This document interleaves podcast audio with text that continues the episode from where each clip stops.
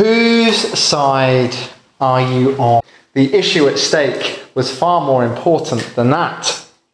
The European Football Championship was about to start, and England were due to play Scotland in the group stage. Come on, Andrew, whose side are you on? I was asked again because I tried to duck the question the first time. Was I supporting the land of my birth, the country that I spent the first 34 years of my life cheering on? Or was I supporting the land that I now call home, the place that I deeply love and feel privileged to be a part of? England or Scotland, whose side was I on? And the questioner, who was very much Scottish, proudly dressed as he was in his kilt, was certainly hoping for one answer in particular. He didn't get it. My answer was that I wanted both teams to win and would be. I vividly remember being asked that question a few years ago. I was in the Machrie Hotel at the wedding reception of Andrew and Anna McFarlane. But the questioner was not asking me whether I was on the side of the bride or the groom. Oh no, supporting both of them throughout the tournament. He turned round to me and said, Well, that was a load of rubbish. And when kickoff came, I would know whose side I was really on. I was a little relieved that he didn't watch the game with me, and even more relieved when the game finished a nil-nil draw. Whose side are you on? I guess it's a question that we've all had thrust at us in recent years. Rarely has there been a time in history where society has been so deeply divided. Were you pro the Union or pro Scottish independence? Were you pro EU or pro Brexit?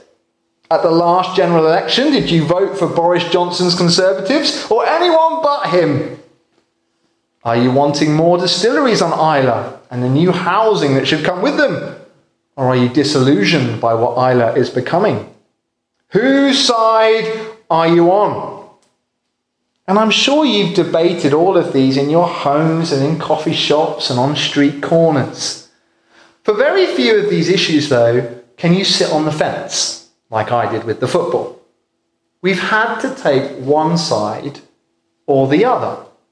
And very often this has caused tension between us and our family and our friends. The answer to the question, whose side are you on, always has consequences. In our passage tonight, we heard Jesus speaking to the crowds in Jerusalem for the very last time. Next time the crowds will see Jesus is when he is on trial. Jesus has one final opportunity to try and make an impact upon them. And what does he do with it? Well, he effectively cries out the question People of Jerusalem, whose side are you on? Are you with me or the religious leaders? With God or with the world? Are you going to walk in the light or hide in the shadows? Will you believe or remain stuck in your unbelief? Whose side are you on? It's time for you to make up your minds. And of course, we today cannot read this passage without hearing Jesus asking the exact same question of us here on Islay in 2023. Are we with Jesus or not? It's decision time. Our passage begins by stating the very sad reality that many of the Jews in the first century remained in a place of unbelief. I'd like us to notice some characteristics of the unbelief that Jesus found himself coming up against. First, it was stubborn. It was stubborn unbelief. Listen again to our first verse, verse 37.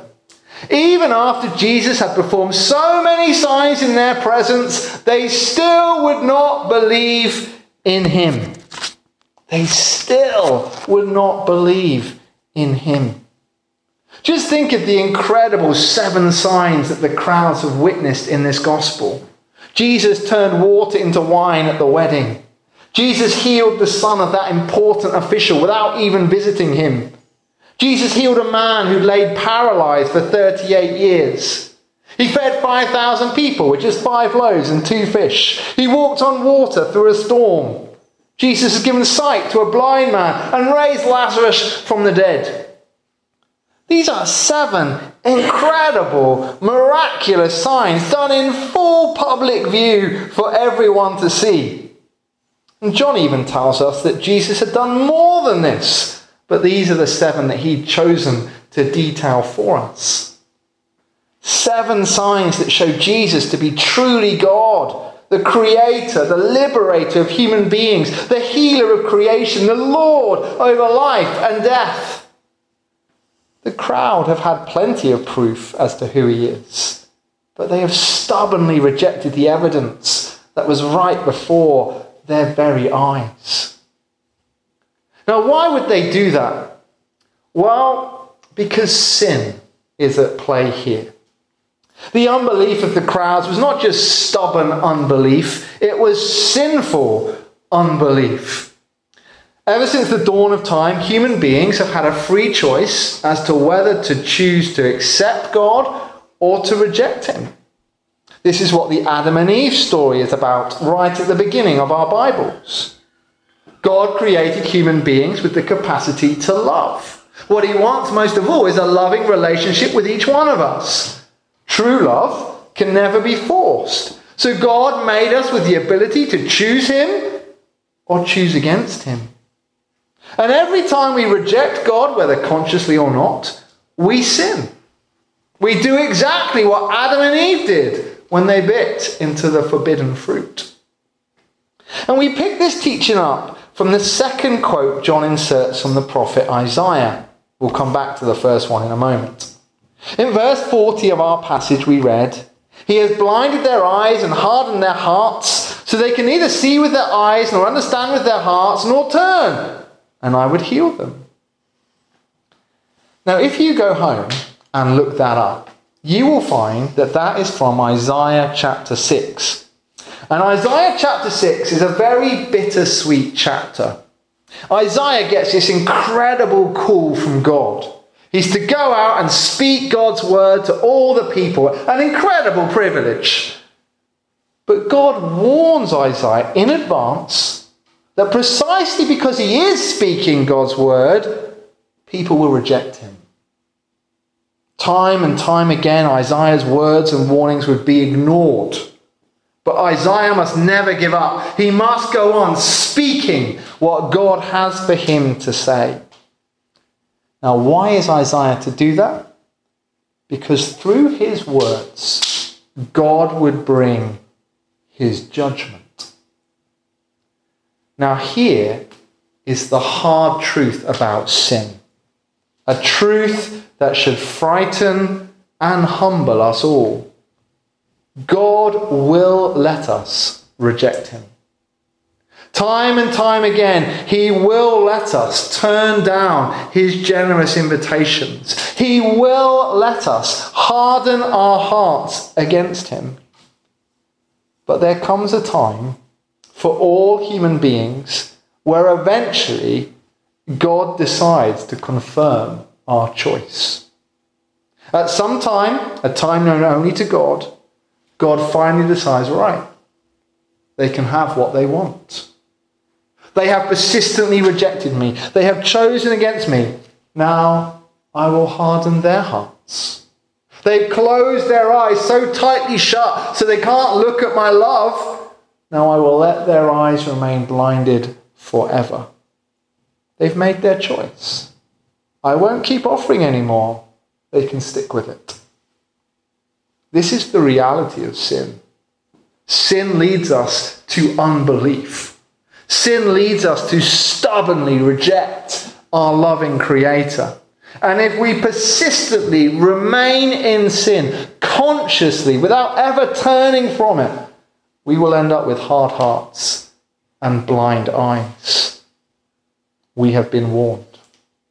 It was true for those listening to Isaiah, it was true for those listening to Jesus in the first century, and it's true for many as they hear the gospel today. A third thing that I'd like us to notice about the unbelief of the crowds is their desire for secrecy. John explains that a major reason for them remaining in unbelief was peer pressure. Verses 42 and 43. At the same time, many, even among the leaders, believed in him, but because of the Pharisees, they would not openly acknowledge their faith for fear that they would be put out of the synagogue. For they loved human praise more than praise from God. In Jesus' day, many people were afraid of the Pharisees and the religious leaders. They lived in fear of being put out of the synagogue. The synagogue was more than just a place of worship. In a world without benefits or social services or food banks, the synagogue offered community and life support to the vulnerable. If you were put out of the synagogue, you would lose your family and your friends, and very often the means for survival. And of course, that gave huge power to the religious leaders in charge of it. Again, these verses are quite blunt and humbling to read. John says there were even some religious leaders who did believe in Jesus, but they refused to speak up out of fear of losing their place, fear of losing their status and position. Sadly, self importance got in the way of belief for them. Can we see?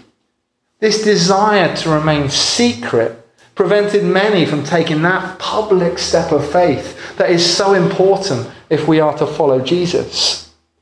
If we try to maintain faith in secret, gradually we will find ourselves isolated, cut off with no support or encouragement or friendship from other believers. People who try to maintain faith in secret will eventually start to drift away sooner or later. In the Bible, there is no such thing as a totally secret disciple. If you try to remain in secrecy, at some point you will find yourself back in the position of unbelief. Now, it's fair to say that this sermon has not started on the cheeriest of notes. We've had a challenge issued to us whose side are you on? And we have then recognized how many of the crowd in the first century chose against the side of Jesus. This is a warning to us about the power of sin to blind and enslave us, a warning that is still relevant today. But before we move on to the second half of the passage, there is one more thing to note. Something that will bring a little hope and positivity back to us. Many of the crowds were stuck in their stubborn, sinful unbelief, this unbelief born out of the desire to be secret. But here's the thing despite the sadness of all of that, God remained sovereign. Do you remember the story of the Exodus from the Old Testament? Pharaoh witnessed God do many miraculous signs, but after each one, he refused to let the people go. And the Bible says he hardened his heart against God. But what was the result of all of that?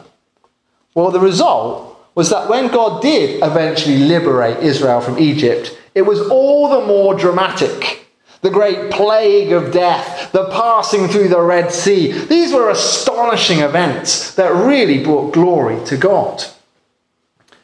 Indeed, what was going on in Jerusalem as this passage was taking place? It was the Passover festival. Hundreds of years later, people were still celebrating and worshipping God for how he brought Israel out of Egypt. God remained sovereign over Pharaoh's unbelief and brought glory to himself out of it. Well, now look at verse 38, the other quote from the prophet Isaiah.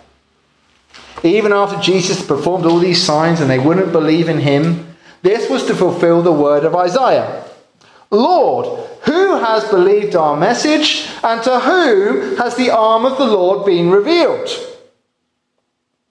John says that Isaiah foresaw that the crowds would reject God's servant. Now, that quote in verse 38 comes from the beginning of Isaiah 53. And Isaiah 53 is one of the most famous passages in the Old Testament. It tells the story of how God will send his servant into the world. And that servant would be treated horrendously. He would be punished and afflicted, and eventually he would go to his death. But through his death, God would take all the transgression, all the iniquity of the world, and put it onto him. And by doing so, his people would go free. Can you see what John is saying? Large parts of the crowd are sinfully rejecting Jesus, but God remains sovereign over their unbelief. And it's going to be through their unbelief that the cross is going to come about. And God's salvation plans will come to be. Human beings are free to reject God, but they will never overcome his sovereignty. He will always be God, always be Lord of all. And God can take the worst of our responses to him and turn them to his benefit. And we should be very grateful for that. So, the first part of our passage is a rather blunt assessment of unbelief in Israel in the first century, and thereby a judgment also on the unbelief in our world today. People still stubbornly reject God despite the evidence before their eyes. They still persist in their sin despite the warnings. They still prefer the comfort of secrecy rather than getting baptized and making a public confession of faith. Nothing has changed. But despite this passage being so honest about the rejection that many give to God, this is clearly not what God wants. God loves his people. He yearns to save and rescue them, and that is why Jesus came in the first place. The second half of our reading, then, in verses 44 to 50, is Jesus crying out to the crowd one last time. He gives this succinct summary of all that he's taught them and shown them over the last three years. And he urges them, finally, to step out and put their trust in him.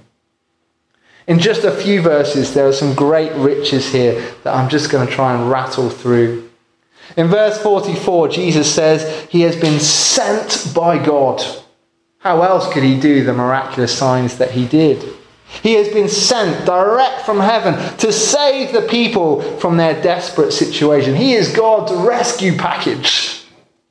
Whoever believes in me does not believe in me only, but in the one who sent me.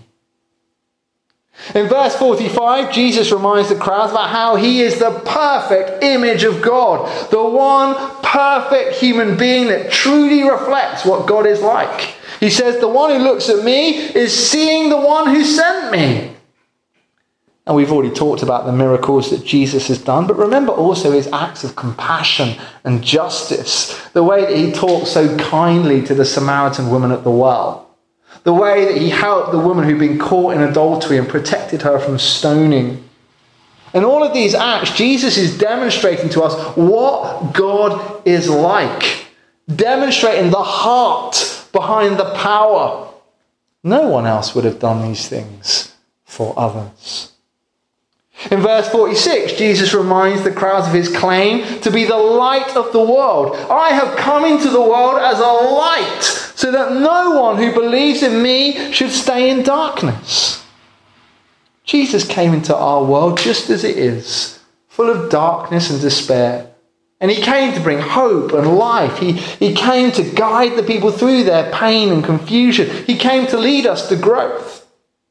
And still today, it's only Jesus that can truly lighten our lives.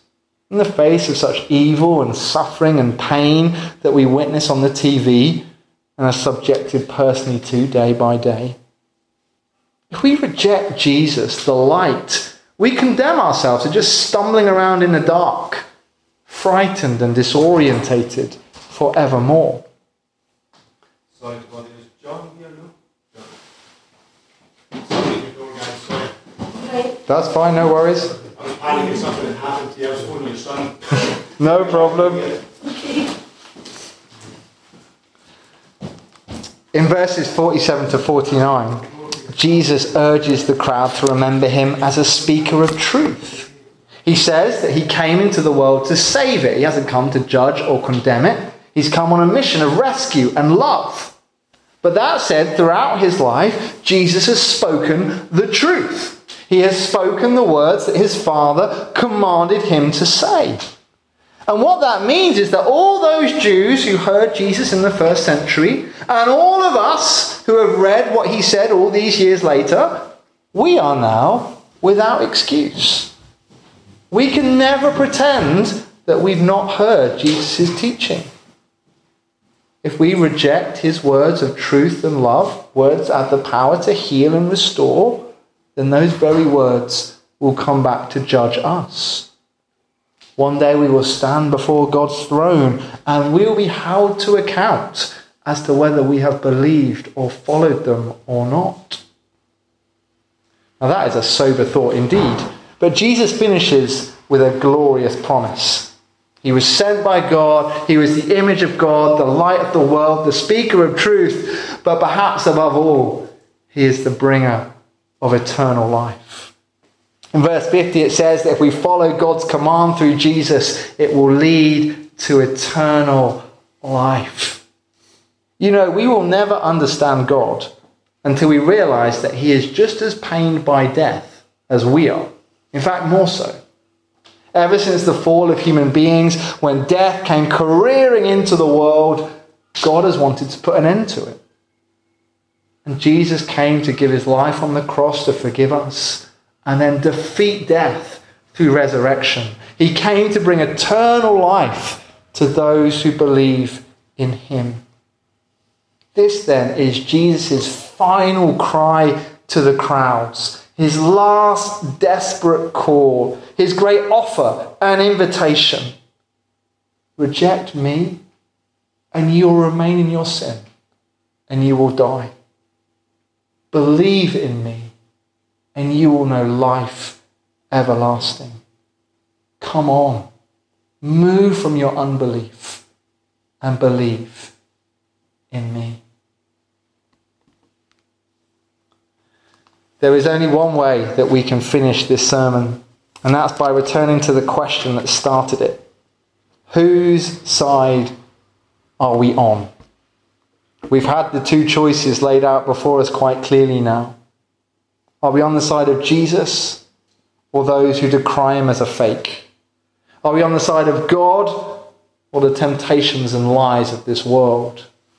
Are we on the side of the light or the dark? Life or death? Belief or unbelief? We've all been in that stubborn and sinful and secret category at times. We've all heard God's word and ignored it in the past. Let's hear Jesus' final call and follow him today. And of course, as we see Jesus here lifting up his head and calling out this last loving invitation to the crowds, we're reminded that he is still looking for people who will bravely cry out for him into the world. So if we have already placed ourselves on Jesus' side, we too now have a part to play to announce him to the world and declare his love and urge others to believe in him too.